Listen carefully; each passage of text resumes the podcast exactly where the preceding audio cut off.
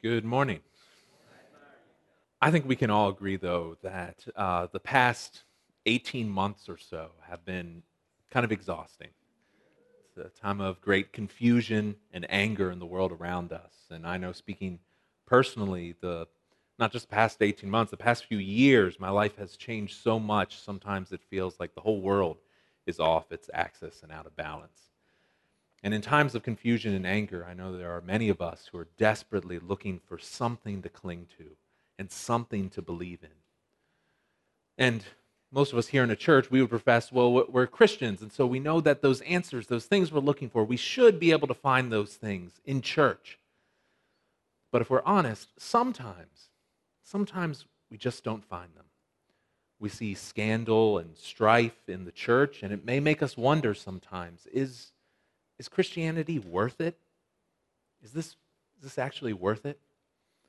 We're tired. We want to avoid conflict. And sometimes, if we want to spend time with people, we just want to spend time with people who think exactly the same way we do about everything and who have the same interest.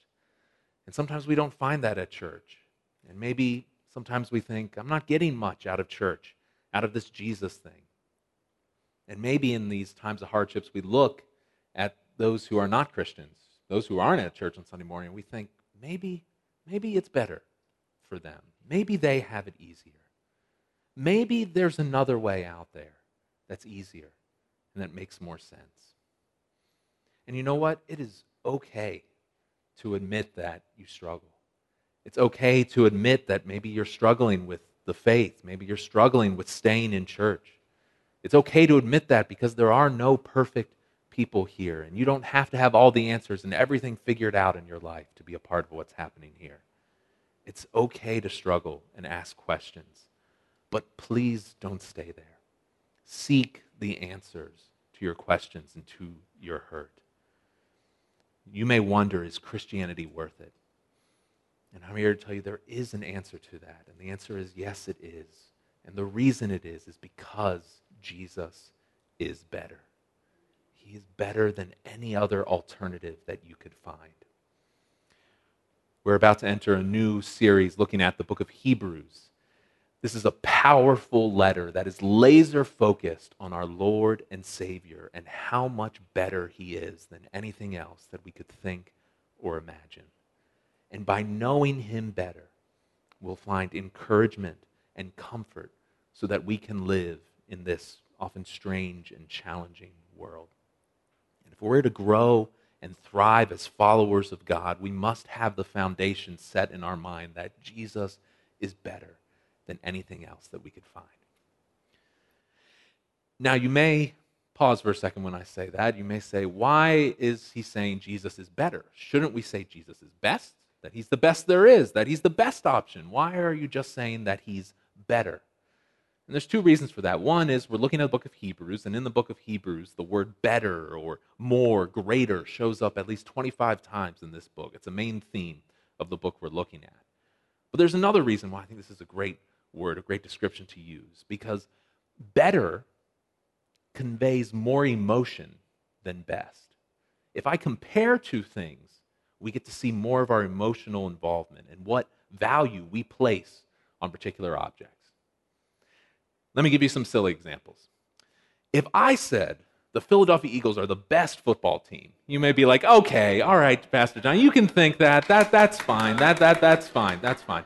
But but if I say the Eagles are better than the Steelers, oh oh now now we're upset. Now if I say the Eagles are better than the Cowboys, oh no no no now you've gone too far, Pastor. By saying better, I've revealed some of what we value if I say the Star Wars movies are the best movies, you may say, okay, Pastor John, you can think that. But if I say Star Wars is better than Star Trek, well, some of you are now very upset that I would even suggest such a thing. If I say fall is the best season, you may say, okay, you can think that. If I say fall is better than spring or summer, you may be like, oh, no, no, no, Pastor, you don't know what you're talking about. When we say better, we see our emotion and our passion. We compare two things. And that type of comparison, that type of emotion that comes, that's how we should feel when we compare Jesus to everything else. And so, my hope as in this series as we go through Hebrews is every week the sermon title will probably be something Jesus is better than something. And we'll talk about many things that we are tempted to care about more than Jesus, but that in reality, Jesus is better than. And when we look at these comparisons, will give us hope for the future. But for this week, we're just going to talk about why is Jesus better. So let's find out. If you're not already there, I encourage you to turn your Bibles to the book of Hebrews. Hebrews chapter 1. We're just looking at verses 1 through 3 today. Hebrews 1. And once you are there, I'd ask that if you are able, you please stand to honor the reading of God's word, and then follow along as I read our passage. You can look at it in the Bible, the words will also be up on the screen. So we're in Hebrews chapter 1, verses 1 through 3. I'll be reading from the English Standard Version.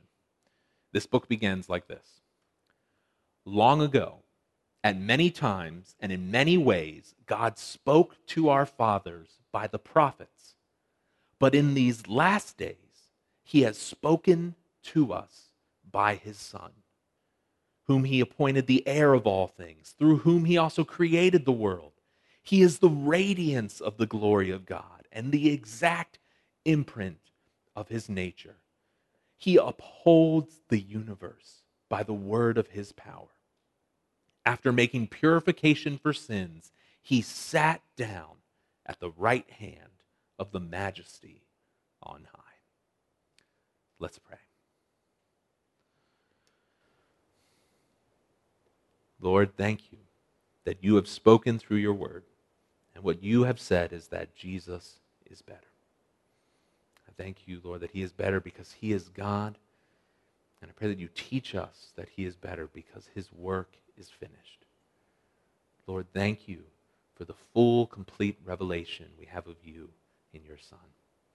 Help us to see him, to know him more, and realize that any other alternative we could find or seek, that he is better. Help us to see him, that he may increase in our time together. It's in his name, the name of Jesus, that I pray. Amen. You may be seated. Since it's our first week in this book, I'm going to take just a few moments here to talk about the book of Hebrews. That's where we are. We're in the letter that is given the title in ancient literature was To the Hebrews, is the title that was attached to it. We don't really know who, what human author wrote this book. There are many, many suggestions and theories people have about who wrote it, and I could spend the full hour talking about all the different ideas, but the book doesn't tell us who wrote it, so I'm not going to spend time on speculation. And in fact, a very early church father who lived in the 200s AD so very soon after it was written, but named Origen, he said, Who actually wrote the epistle? Only God knows. And so that's where we're going to leave it. It was most likely written sometime in the early to mid 60s AD, so around the year 60, 61, 2, 3, 4, 5, something like that. So about 30 years or so after Jesus uh, died and rose again. And this letter was written most likely to Jewish background believers, probably in the city of Rome. So these are people who were Jews, followers of Judaism, Hebrew people who became followers of Christ. We think this is true because there are a lot of Old Testament references in this book. There are 35 direct quotes from the Old Testament and at least that many allusions, summaries, names of people. So, why was somebody writing to these Jewish background believers? Well, it seems there was a time of increased persecution and pressure on followers of Christ. That society around them was pressuring them for their beliefs and their way of life. Based on a, a, verse in the book, it doesn't seem like anybody had actually died for their faith in this particular city, but that would come very soon. And it was very hard for these believers. Christianity was, in some ways, a new faith, it was very different. And these Hebrew people were tempted to go back to Judaism, to go back to their old way of life where things made sense and they weren't confused and they weren't separated from their family. They were tempted to go back. Following Jesus was just too hard. And so the author of this book, whoever he is, is writing, and this book is more of a sermon to the people than it is a letter. It doesn't start like a normal letter with the author identifying himself. It's more like a sermon that's been put on page. And the author is striving to persuade them that Jesus is better and that they should stay with him and not go back to their old way of living. One scholar, David Chapman, puts the theme this way, and I thought it summarizes it well so you can see what we're going to be talking about as we go through this book. The point of the book is that Christ is greater than any angel, any priest, any old covenant, old way of relating with God, an institution there. And so, at each reader, rather than leaving that great salvation, they're summoned to hold on by faith. The author's calling them to hold on to the true rest that can be found in Christ. And they're also to encourage others in the church to persevere. That's the, the theme that Christ is greater and that they should hold on to the faith. I was having a conversation uh, with Jay a few weeks ago about doing this book, and he shared something I assume he, he heard somewhere. I'm going to paraphrase him a little that the book of Hebrews was written by a Hebrew to tell the Hebrews that they no longer had to be Hebrews. So it's a Hebrew person who's writing to this group of people, the Hebrews, telling them, you don't need to go back to that old way of life. You should stick with Jesus because he is better. Your new identity in him is better. Now, if we're being realistic, probably very few, if none of us, are tempted to go and become Jews. That, that's not really a temptation we have to go back to Judaism. Most of us probably didn't come out of that. But there are other things that may slip into our life that we think are better than Christ. Could be our work or a hobby, could be money, could be a particular relationship. These things can become more important than Jesus. And when we feel that temptation, the message of Hebrews speaks to us. And it first tells us that Jesus is better because God has spoken. Jesus is better because God has spoken. He has spoken. We see this in verse 1 in the first part of verse 2. Remember, it said, Long ago, at many times and in many ways, God spoke to our fathers by the prophets. But in these last days, he has spoken to us by his Son. The passage we're looking at today, really verses 1 through 4, it's all one sentence it's very poetic. It's a poetic sentence. It sounds similar to kind of the beginning of the Bible. In the beginning, God created the heavens and the earth. Or maybe even John 1. Uh, in the beginning, the Word was with God. The Word was God. Long ago, and many times, in many ways. It's poetic. It draws you in. You can almost see that it's a sermon intended to capture an audience's attention. It uses similar words. And it tells us that long ago in the past, God spoke to the fathers. The Hebrew people would have understood that to mean their ancestors in many times, in varied ways. But in these last final days, God has spoken by his Son. The author is saying, right now, followers of Christ, we see God's plan revealed. Sometimes we forget this, but according to Scripture, the way it uses the phrase, every moment since Christ, we've been living in the last era of world history, what's called the final days, the last days. We don't know exactly when it will end, but this entire period since Christ has come is called the last days in Scripture. And in this time, God has spoken, and He will save through His Son, Jesus Christ. In these verses, the author sets up at least for a contrast here. He says, long ago versus the last days, right now. He talks about God spoke to our fathers, our ancestors, and now He has spoken to us. Before, God spoke by his prophets, people he had called to represent him, but now he has spoken by his son. In the past, he spoke many times, many ways, but now he has spoken by his son one way. There's a contrast here between how God's message was delivered in the Old Testament and how we see it now in the New. In the Old Testament, God spoke, inspired Old Testament authors in different times, different places to record his message to humanity. He did this in various ways. Sometimes he spoke to them and told them to write something down. Sometimes he gave them a vision. Maybe he showed them a miracle.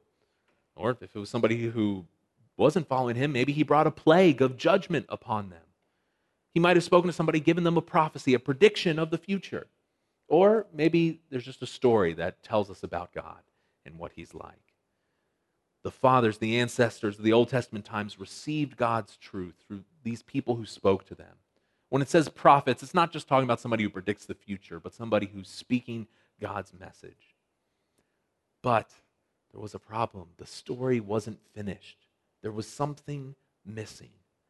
And now, the author of our book is saying something different and better has happened. God has spoken through his Son, Jesus Christ.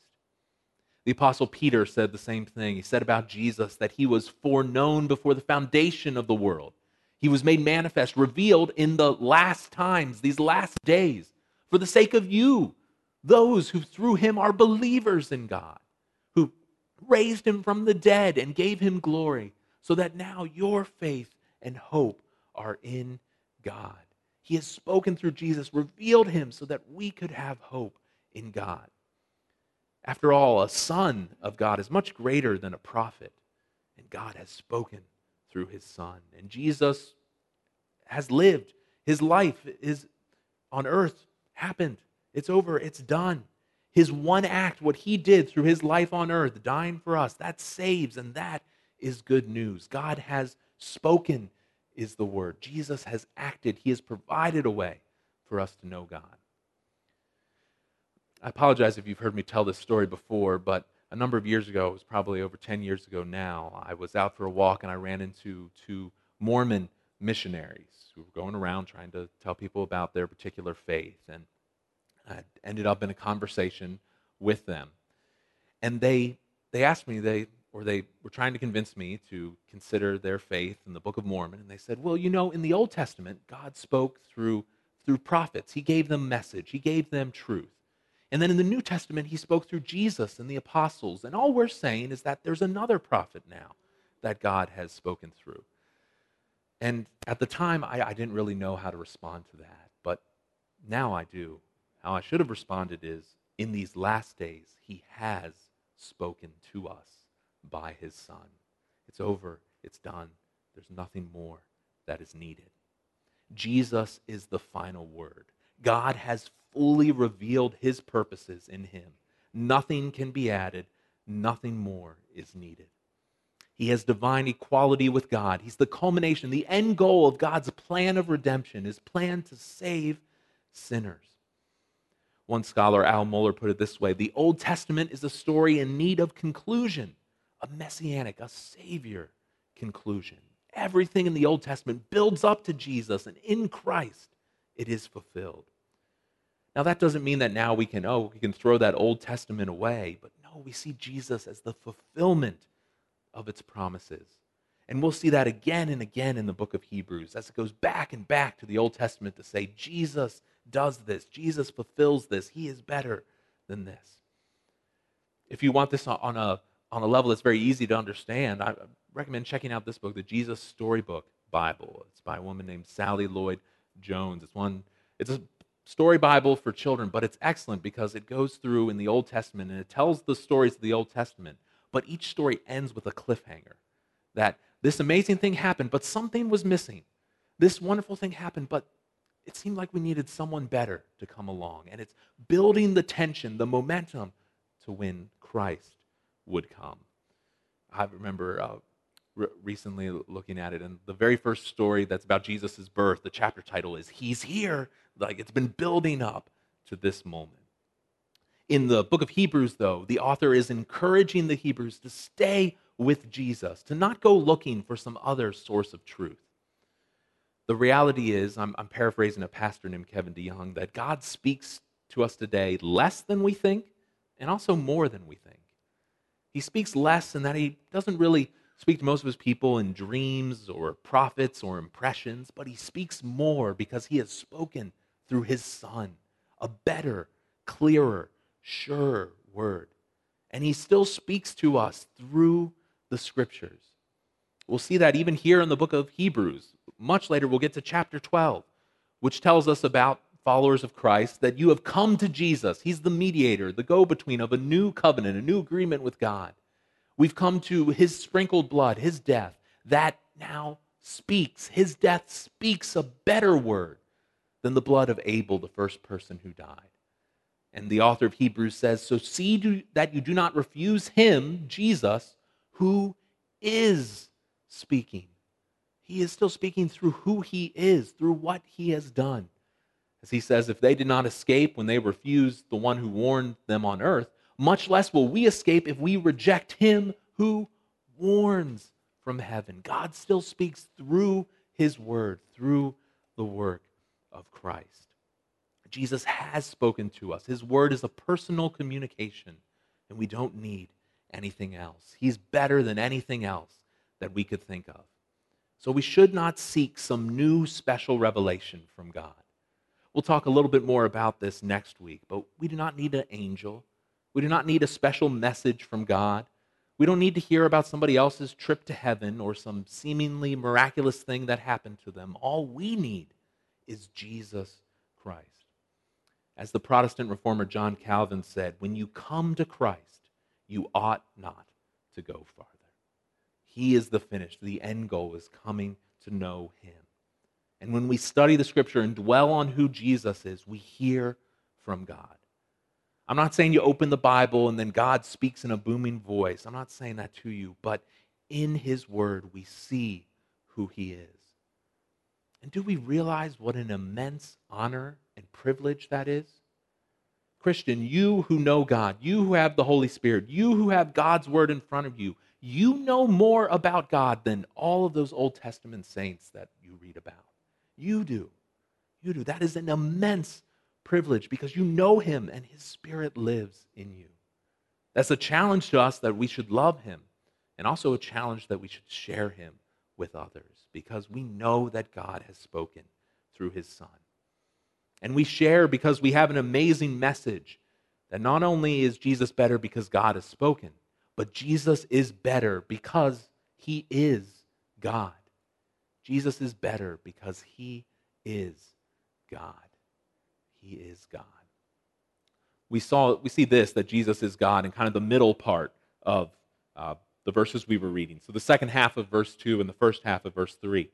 We're talking about God is spoken by his Son, whom he appointed the heir of all things, through whom also he created the world. He, Jesus, is the radiance of the glory of God and the exact imprint of his nature. And he upholds the universe by the word of his power. After this first part that talks about God has spoken, the rest of the passage unpacks who Jesus is. And there's at least seven things it tells us about him, and we'll see him in this part and in the next section of verses. First, we're told Jesus has a unique status we're told that God has appointed him. He is the heir who will inherit all that God has created. Jesus is much more than a profound man, than a good teacher. He is God's son, his rightful heir. God has promised it all to him. He will possess everything because he is the one true king. Some of you may have been here on Wednesday night. We started the new Bible study talking about biblical stewardship. And kind of the foundational point that we hammered this past week is that God owns everything and not us. We don't actually own what we think we own. God is the one who owns everything. That was the main point we made. But according to this passage here, God is going to share it with someone. He's giving it all to Jesus because Jesus is his heir. Later in this chapter, Hebrews 1, we'll have a quote from the book of Psalms, uh, Psalm 2 7. But let's look at that passage, Psalm 2 7 and 8, and we'll see this idea that Jesus is the heir repeated. In that passage, the Lord said to me, You are my son. Today I have begotten you. Ask of me. I will make the nations your heritage, the ends of the earth your possession. That's what Jesus has. All the nations, the ends of the earth. And now there is no good on earth that can be found apart from him. He has everything that he needs to reign and rule. There's not something missing in Jesus. He has it all. He is that heir. I was thinking about it this week because uh, Gary was referencing the storms, and like many of you, I had a little uh, water in my basement the other week, and so I had a little squeegee I was using to try to clean up, and I needed to buy a new one, and I went to the store and got it. But when I brought it home, I realized that there was a problem. the head of the little squeegee, the mop was supposed to attach to the pole. And there was supposed to be a little screw that connected them together. But that little screw was missing. And so it, it, didn't work. But that's not the case of Christ. He has everything, He is the full heir. He has everything He needs because He will receive everything. And since He is the heir, He can restore humanity to a right relationship with God. He gives us, those of us who know Him, a share of His inheritance. So we do not have to be anxious about what is to come or what's going to happen in the world around us. One scholar, Michael J. Kruger, put it this way Jesus is not going to lose. The world is his inheritance, and he will prevail in the end, however dark things may seem. Jesus is not going to lose what belongs to him. If somebody told you, then they said, um, I'm going to I'm going to give you tomorrow, I'm going to give you a football or something. And then you hear that somebody else is coming to steal that, that football that's supposed to be yours. Well, you would be upset about it. You'd do everything you could to get it.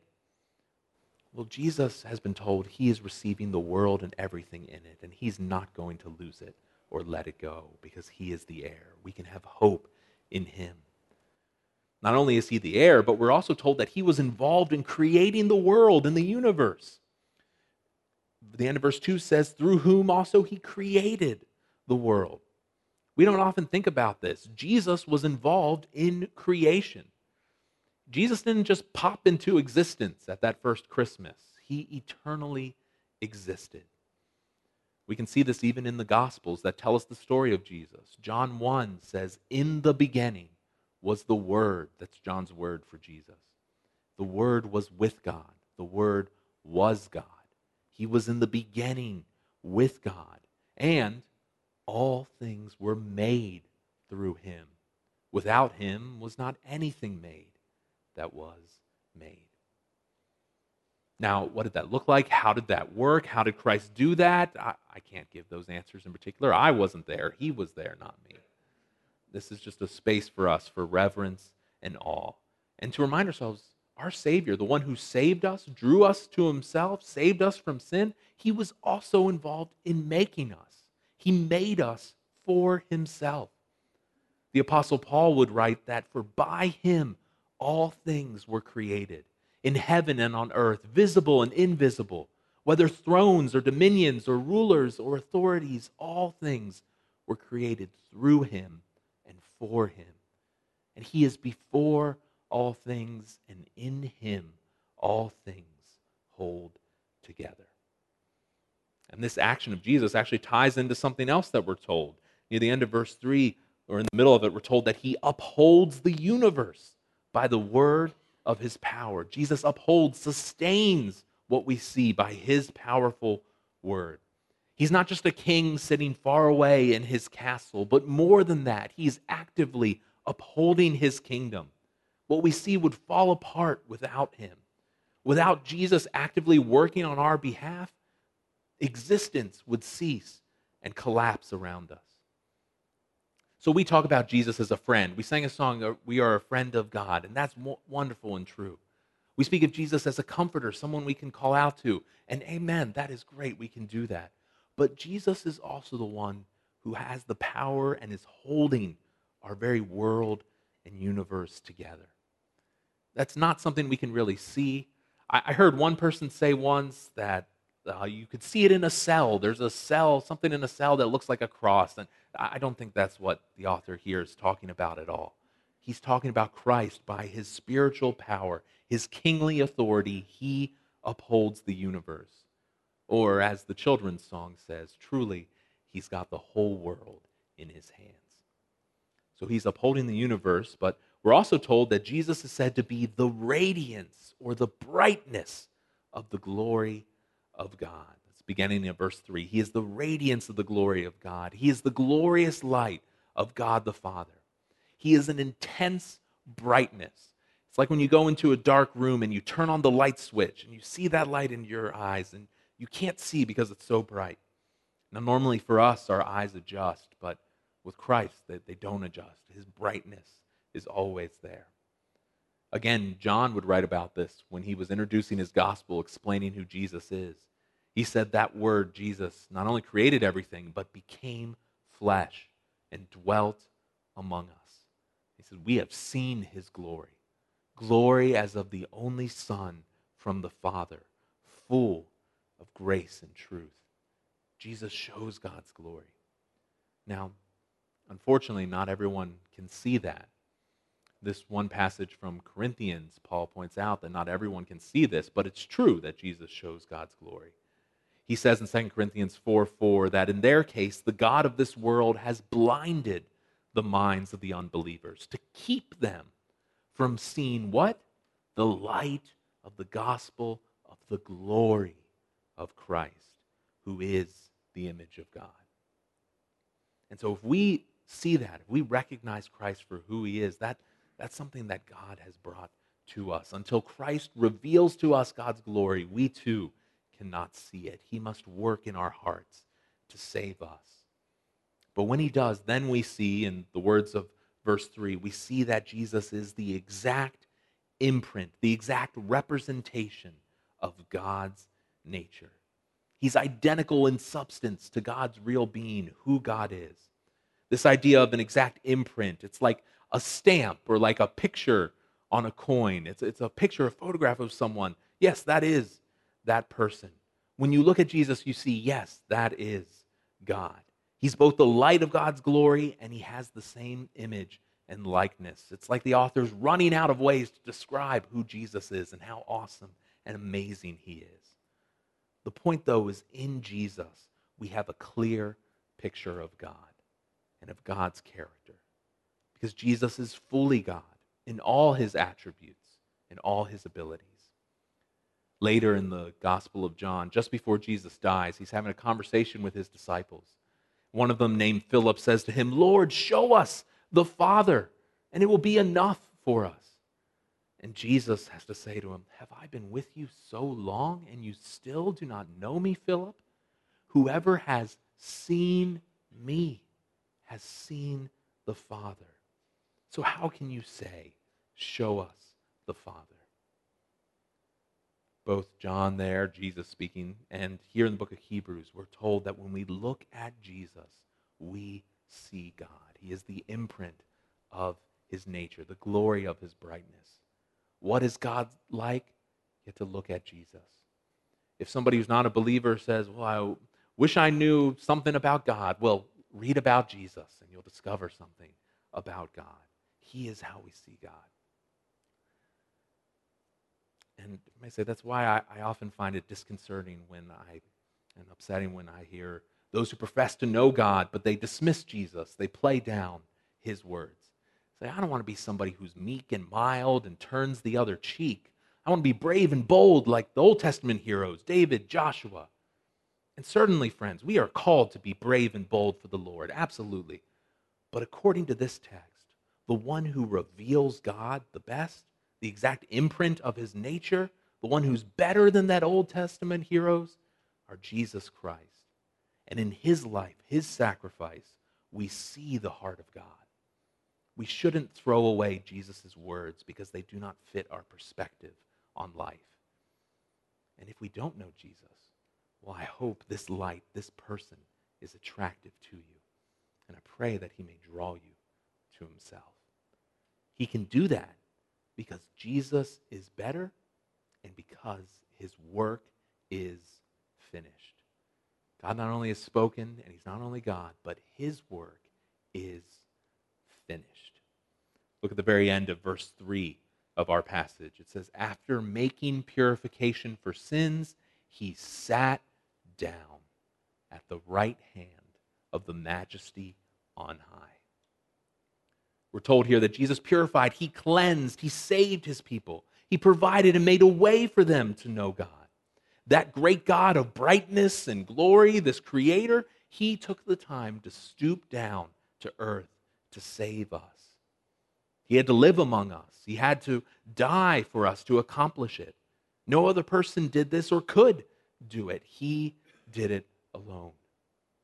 This idea of purifying us, making us right with God, we'll talk about it more in the book of Hebrews. We see it in Hebrews 9. It tells us if the blood of bulls and goats, if the sprinkling of a defiled, sinful person with ashes from a heifer or a cow, if that could sanctify for the purification of flesh, well, then how much more will the blood of Christ, who through the eternal Spirit, he offered himself without blemish to God, how much more will he purify our conscience from the dead works we do for ourselves to instead serve the living God? We're told here that his work is finished. He died in your place to pay the penalty that your sins deserved. Because of his work that's done, that's over. Now, in God's sight, our sins are gone. You can search for them if you want. You could look in your pockets, you could look in every room of your house, but in God's sight, He will not find them. Because if we turn from sin and truly and fully trust in Him, then He will purify us too. Then, after his death, after his burial, after he rose to new life, he ascended to heaven to reign with his heavenly Father. And we're told here in verse 3 that he sat down at God's position of favor and honor. He sat down at God's right hand. And this idea of Jesus finishing, going back and sitting down, well, this is a repeated theme in this book. We'll see it again in chapter 10. When Christ had offered for all time a single sacrifice for sins, he sat down at the right hand of God. I hope you hear my emphasis. What did Christ do when he got to heaven? He sat down. Why did he do that? Because his work was finished. Think about it. If you're doing a job, typically you don't sit down until the job is done. Probably later today, I'll, I'll, need to mow the grass. So I'll go out, I'll get out the mower, I'll mow the grass in the yard. And then I won't sit down yet. No, I have to put the mower away. I have to get out the weed whacker, do some weed whacking on the places the mower can't get to. But not time to sit down yet because uh, the work isn't finished. I have to put that away. Then I go inside, and because I'll be stinky and gross, then I need to take a shower. And then, only then, after all that work is done, then I will sit down. Christ has done all the work. He's in heaven, and now he sits down because his work is finished. That means that God is satisfied. He's pleased with Christ's work. There's nothing else that needs to be done to save us. We'll talk even later in this book about Old Testament priests. And in their work, they were offering sacrifices for people, and they couldn't sit down. They had to keep working. But Jesus finished his sacrificial work. It is over, it is done, and now he reigns with supreme authority. He is worth loving, he's worth following, he's worth obeying now. Now, yes, we know that Jesus will come again, and when he comes again, he will reign and rule here on earth. But the work that was needed to make that happen is already done, it's already finished. Jesus said that this would happen. When he was on trial and he was asked, Is he the Messiah? Is he the Christ? He responds in Mark 14, I am. And you will see the Son of Man seated at the right hand of power and coming with the clouds of heaven. Before his death, he saw that his work would soon be finished. So if you are not a follower of Christ, then, then hear this Jesus has done something. His work is done, and he can save you. You do not need to rely on your own wisdom, your own strength, your own effort to make it. Jesus has finished the work, and Jesus alone. You can come to know.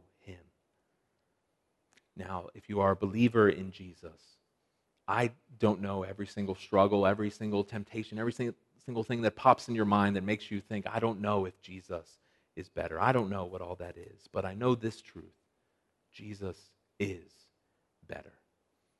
And if you, we'll talk about that as we go through the book of Hebrews, but if you doubt that this week, remind yourself I know Jesus is better because God has spoken. He's spoken by his son. Jesus is the final word. I know that he is better because he is God. I know that he is better because his work is finished.